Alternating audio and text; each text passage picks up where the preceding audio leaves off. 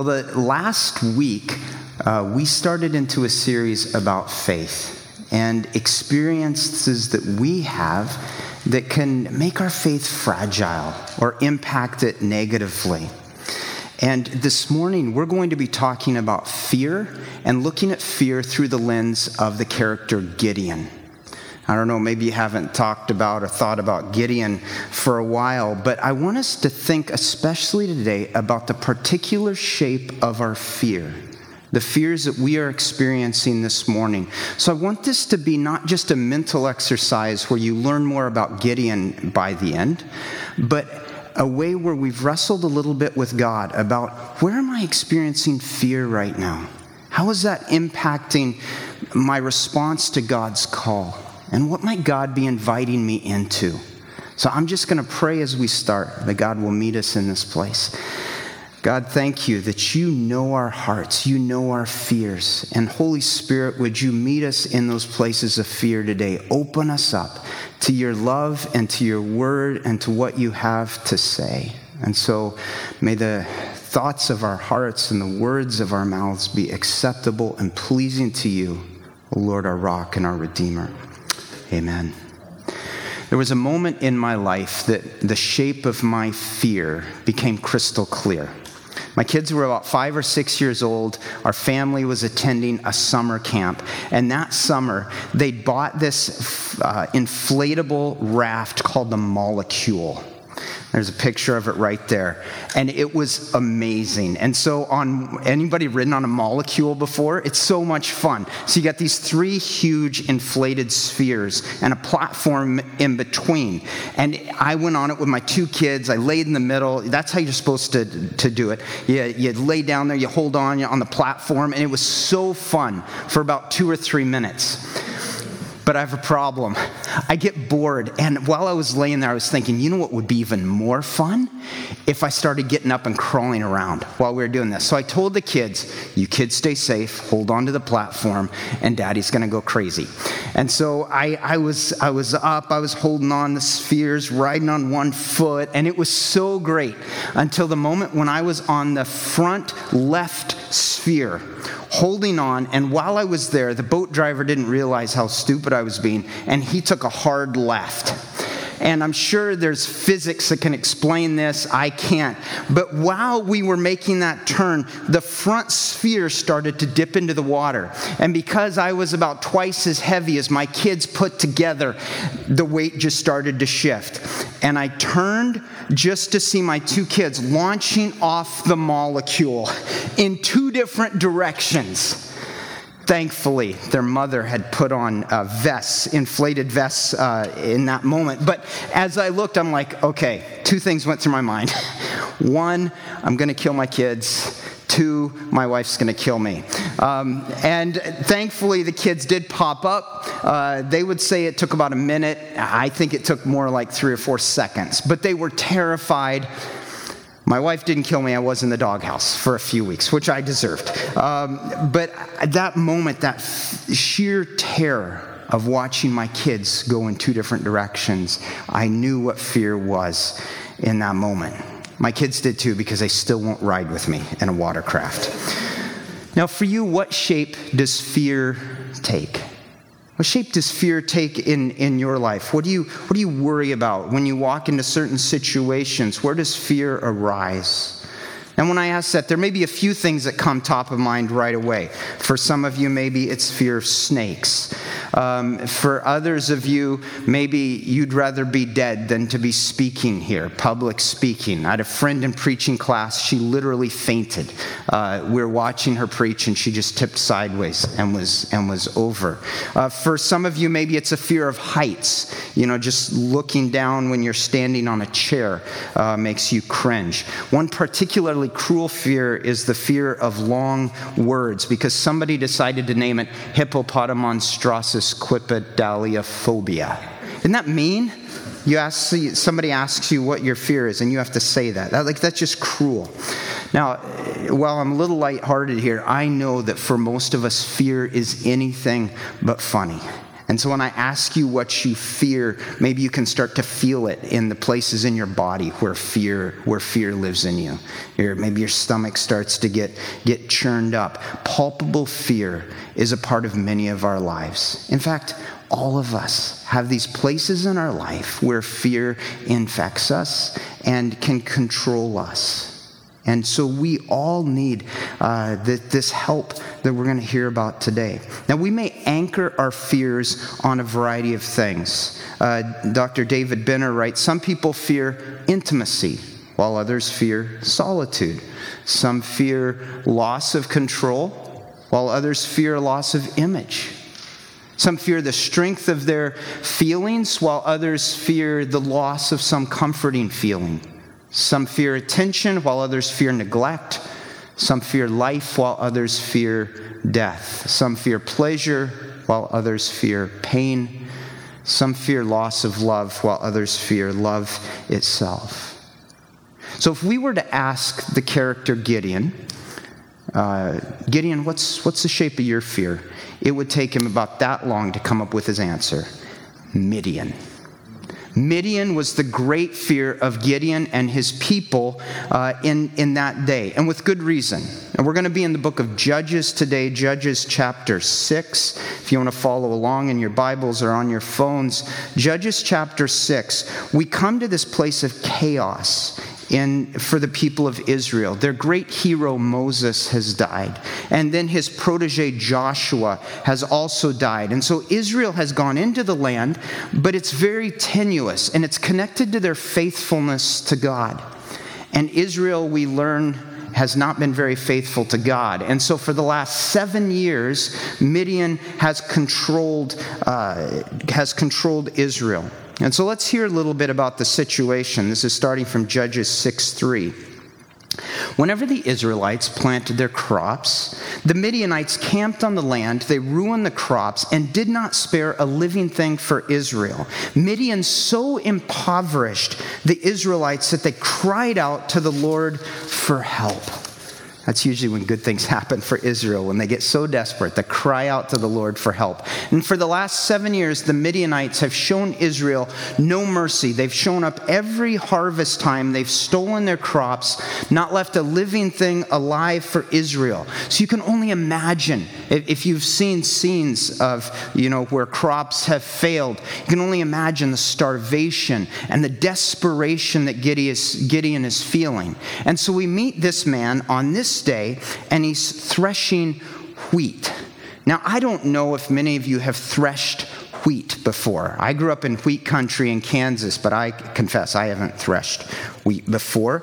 But what I read is that the best place for threshing wheat is this wide open area where you can throw it in the air, the wind can take away the chaff, and the good stuff can come back down, and then you've got then you've got the good stuff for making food or, or planting. But when we find Gideon, we find him, the scriptures say, in a wine press literally a hole in the ground. The opposite of what, where would be a good place to, to thresh wheat. The guy is terrified of the Midianites, and so he's just trying to do what he can to at least gather a little bit of food, if you can imagine, for his family or maybe for planting the, the next year. Fear drives him to hide and it, and it uh, controls him to do things, to do farming in a way he normally wouldn't. That, that's not for his or the benefit of his, his family, his people. He's farming in totally unnatural ways because of this fear of Midian. So I ask you again what shape is fear taking in your life today? And how is it impacting the way you're living? Can, can you feel that sense of restriction or, or doing things maybe self sabotaging or th- doing things in a, a just unnatural way because it's fear that's in control? I'm going to go back a couple of times today to a book written that's been very helpful for me by the author David Benner called Surrender to Love. It was profound for me in a very dark season in my life when I was really was controlled by fear. I've got a couple of long quotes and I encourage you to take a picture of them, maybe sit with them this week uh, as, as you reflect because reflecting on fear and its impact on our life, it's not something that you just do in a 20 minute sermon. It's something to sit with the Spirit of God. And so I encourage you to reflect on these. When fear arises, Benner writes, we harden our bodies and our hearts, closing inward to protect ourselves. Sometimes we feel paralyzed, unable to move. It's that fight, flight, freeze thing that we've probably all heard. Unable to move. At other times, we race around faster, trying to make ourselves into a moving target. Something harder to hit. We build up walls, we call up armies, we pay governments to protect us from danger as we try to minimize the risk of being human. For others, the, the impact that fear has on them is trying to grab onto any control they can. So Benner continues fear breeds control. People who live in fear feel compelled to remain in control. They attempt to control themselves and they attempt to control their world, and often, despite their best intentions, this spills over into efforts to control others because life beyond control is unimaginable even though their efforts at control have only very limited success. And as I reflect on fear at this level, uh, for me, one of the chief fears that has driven my life is a fear of failure. During school, it was often with grades. As I got into my late teens and early 20s, that fear anchored onto relationships. And I remember coming into rooms and scanning and looking at people and being like, ah, he looks too together ooh, she looks like uh, she's, she's too high a class for me. And so I, I would refuse relationships based on my perception of myself and my perception of other people. I refuse to risk relationally out of fear. The irony of it, the one time that I was willing to risk uh, pursuing a relationship with someone more put together and more cool than me, she married me. So I, I don't know why I believed my fear when the one time I was willing to risk, uh, it really worked out well. I found out as I got to the end of my undergrad that uh, as I started to address this fear, that I had missed out on some friendship with some incredible people because I'd let that fear impact my relationships. Fear restricts, fear constrains us, but what we need to hear today is that fear lies. Rudyard Kipling wrote Of all the liars in the world, sometimes the worst are our own fears.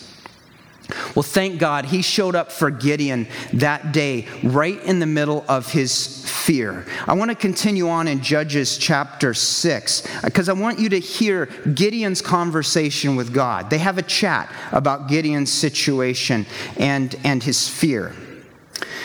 The angel of the Lord came and sat down under the oak in Ophrah that belonged to Joash the Abiezrite, where his son Gideon was threshing wheat in a winepress. Okay, I want to stop right there because I love something about this. Where did God show up? Well, there was that oak tree by the wine press. You know that place in Joash's farm? Right, right there. I love that because it's so specific. I, I love the specificity of it because if God can know where Gideon is afraid and go right there to where Gideon's trying to hide from the Midianites, God knows the specifics of my fear the junk I don't want you to see. God knows, and He comes and He meets me right there, right in the particular place of my fear and your fear. God shows up. When the angel of the Lord appeared to Gideon, he said, What are you doing hiding in fear? No, he didn't. He says, The Lord is with you, mighty warrior. Here's Gideon's argument. Are you talking to me? Pardon me, my Lord, Gideon replied, but if the Lord is with us, why has all this happened to us? The Lord has abandoned us, and he's given us into the hand of Midian. The Lord turned to him and he said, Go in the strength that you have. Am I not sending you?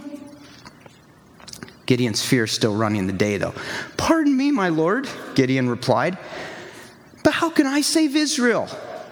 My clan is the weakest in Manasseh. I'm the least in my family. And the Lord answered, I will be with you. A great way to end that conversation. I will be with you. Two crucial statements I want us to hear in our fear this morning. The Lord is with you, mighty warrior. Or as the New Living Translation puts it, mighty hero, the Lord is with you. You imagine hearing that in, in your fear today? Mighty hero, the Lord is with you. In the place where you feel weakest and most anxious and most ashamed, God shows up, mighty hero, the Lord is with you. Man, do I need that message so often. You see, Gideon's fear had lied to him. It had lied to him about God, it had lied to him about himself. Fear lies to us. Look at how it had lied about God. We, we hear it in Gideon's argument. An angel shows up, says, God's with you, mighty warrior. And uh, Gideon says, Excuse me, sir, um, have you seen our situation? Have, have you looked around recently? There's no crops, there's Midianites everywhere. I'm hiding in a wine press. Where's God? I've heard the stories. I know the story of Moses and Joshua. This isn't that. God has abandoned us. There's an irony here that we find out the angel of the Lord is, in fact, the Lord himself. And Gideon is telling the Lord to his face that the Lord has abandoned them. And the Lord's right there. I wonder how often our fear convinces us God has abandoned us, and God's right there, reaching out to us. Mighty hero, the Lord is with you. But God's not giving up yet. Uh, God turns to him and says, Go in the strength that you have. Save Israel out of Midian's hands. Am I not sending you?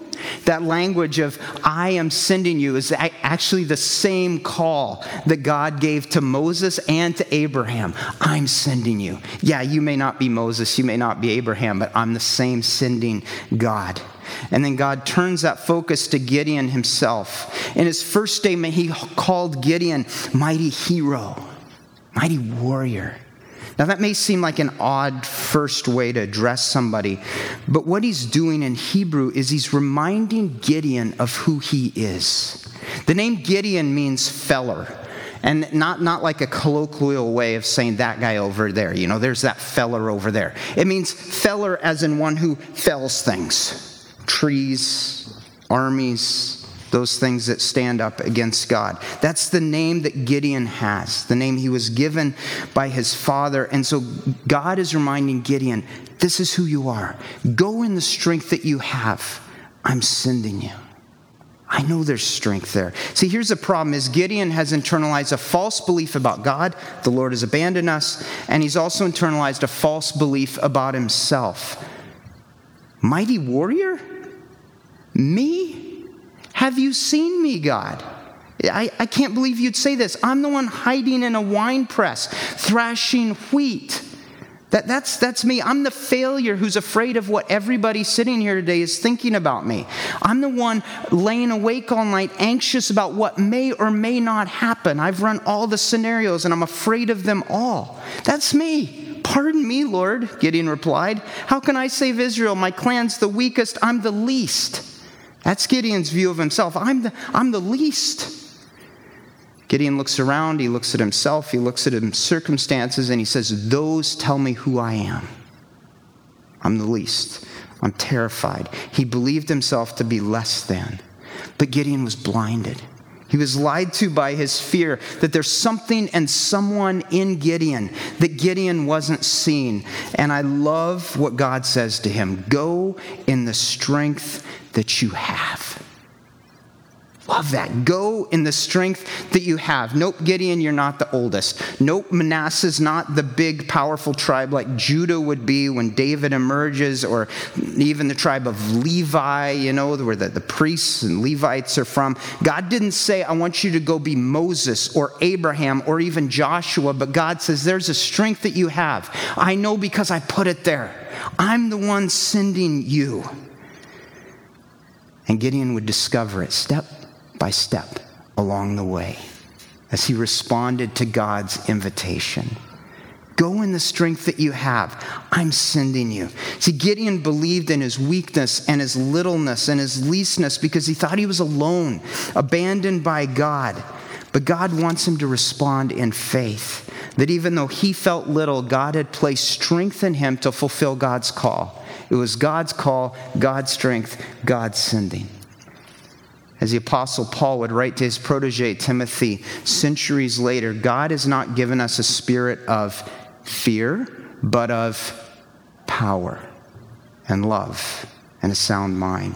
And that language for power isn't a language of, of warrior to smite enemies. That's, it's a language of gifts and, and abilities and strengths. That's what God has given us, that Holy Spirit of God who comes and gives us the gifts and the, the fruit of the Spirit of God that we might help the world flourish in the ways that God is calling us to. But fear restricts and stops. Fear blocks, Benner writes again, our responsiveness to others. It stops that ability to love others well. The fearful person may appear deeply loving, but fear always interferes with the impulse toward love. Energy invested in maintaining safety and comfort always depletes energy available for love of others. So, how will we respond today? In light of this, the, the shape of the fear that maybe God is, is showing us in our lives, what's our invitation to response? Do you remember the story of Harry Potter as he and his fellow students get ready to face their fears in the character of the Boggart? They, they face this, I don't know, this, this big uh, place where the Boggart's hiding. And the Bogart, when it comes out, it comes out in the form of what the student fears most. And the students are supposed to do a, a spell called Riddikulus. Remember that? They do the Riddikulus. And so, uh, for example, Ron Weasley, uh, the Boggart comes out as a, as a huge spider, and Weasley turns it into a tap dancing spider. And, and there's something in there, I think the author was encouraging young people as they, they read it to, to learn to, to laugh to not maybe take themselves so seriously, uh, a lightness in face of fear. And there's goodness in not taking ourselves too seriously, for sure. But I think the invitation that God is calling us into today is, is deeper than just learning to laugh at ourselves.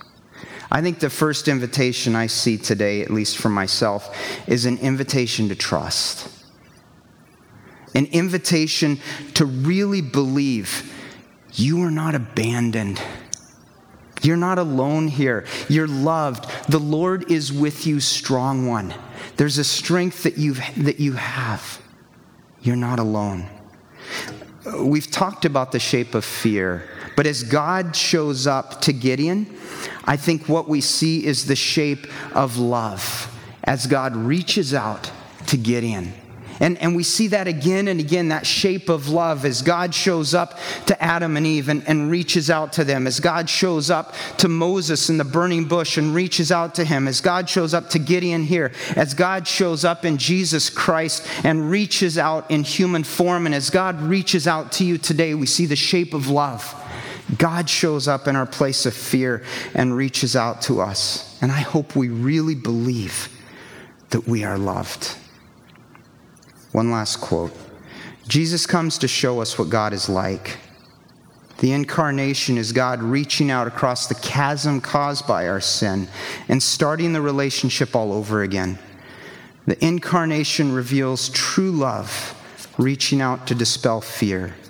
We gain courage to face our fears as we soak in love. I loved the, the songs that Quentin chose today. It's invited us to lean into love. I think that gives us the courage to face fears as we realize we are surrounded and strengthened by a God who loves us and who is with us. Invitation to trust. I think a second invitation is an invitation to talk that we realize that we're not alone in our fears. All of us are terrified of something. We sit here, we look cleaned up and together, but we're all terrified. And we need to be open with that with one another that we may find community and strength with one another because we are incredibly complex people.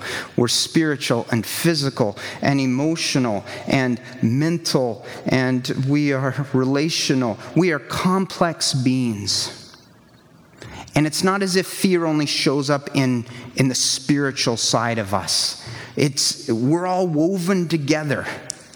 And so fear impacts us emotionally and relationally and physically and spiritually. I alluded earlier, I went through a season of deep darkness where my fear really uh, controlled my life. And I found uh, the way that helped me start to get out is by communicating with others. And not just one or two. I found such help in talking to my wife and other sweet friends talking to a doctor who helped me adjust things physically, a psychiatrist who helped me with some medication, a psychologist who helped me rethink how I was doing my work and my life, spiritual director, and of course, talking and mostly listening for the voice of God. If you need a safe person to talk to today, turn, turn to friends that you trust, a trusted uh, mentor. You can talk to pastors Michelle and Anth or others on the 10th team. You can talk to me, you can talk to Esther, but turn to other people. Don't be alone in your fear because you really aren't alone. That's just your fear lying and telling you that you are.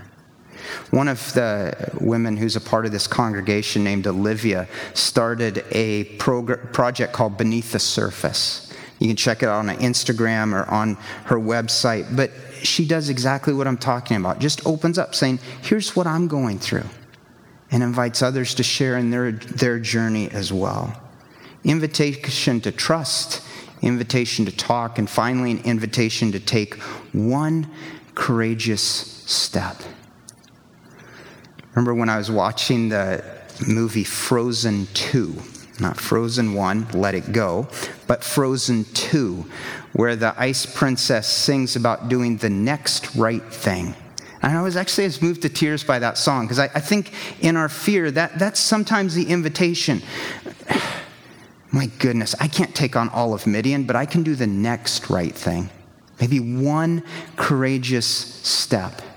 And back to Gideon one last time, that's what he learns to do. That same night, the night that God says, I'm sending you to save Israel from Midian, Gideon didn't, wasn't asked to do it that night. The Lord said to him, Tear down your father's altar to Baal and cut down the Asherah pole beside it. Two of the idols that Israel was following. So Gideon did as the Lord told him.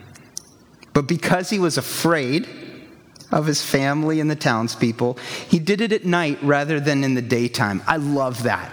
I love that this, this man who had become a great hero of the faith uh, feels the need to take his first courageous step at night because he's still afraid. He's still afraid of his family. He's still afraid of the townspeople. But in that moment, he lives into his name, Feller. He fells those two idols. And he takes one courageous step. What might one step of courage look like for you today? What's God's invitation for you? I want us to sit for just a moment and reflect on what God is inviting us to do. I'm just going to sing a simple song. It's from the church's a contemplative tradition. If you know it, you can sing with me. If not, you can listen in, or hopefully you can just internalize the words of this. It just is called Don't Be Afraid. It goes like this Don't be afraid. My love is stronger. My love is stronger than your fear. Don't be afraid. My love is stronger, and I have promised, promised to be always near the voice of God for you today. Don't be afraid. My love is stronger. My love is stronger than your fear. Don't be afraid. My love is stronger, and I have promised promise to be always near. God, I pray that we would sense your nearness to us today. As we turn and face those areas of fear that have controlled and restricted us, may we welcome your love. May we lean into it, soak in it, trusting that you have not abandoned us, that you are near. Amen.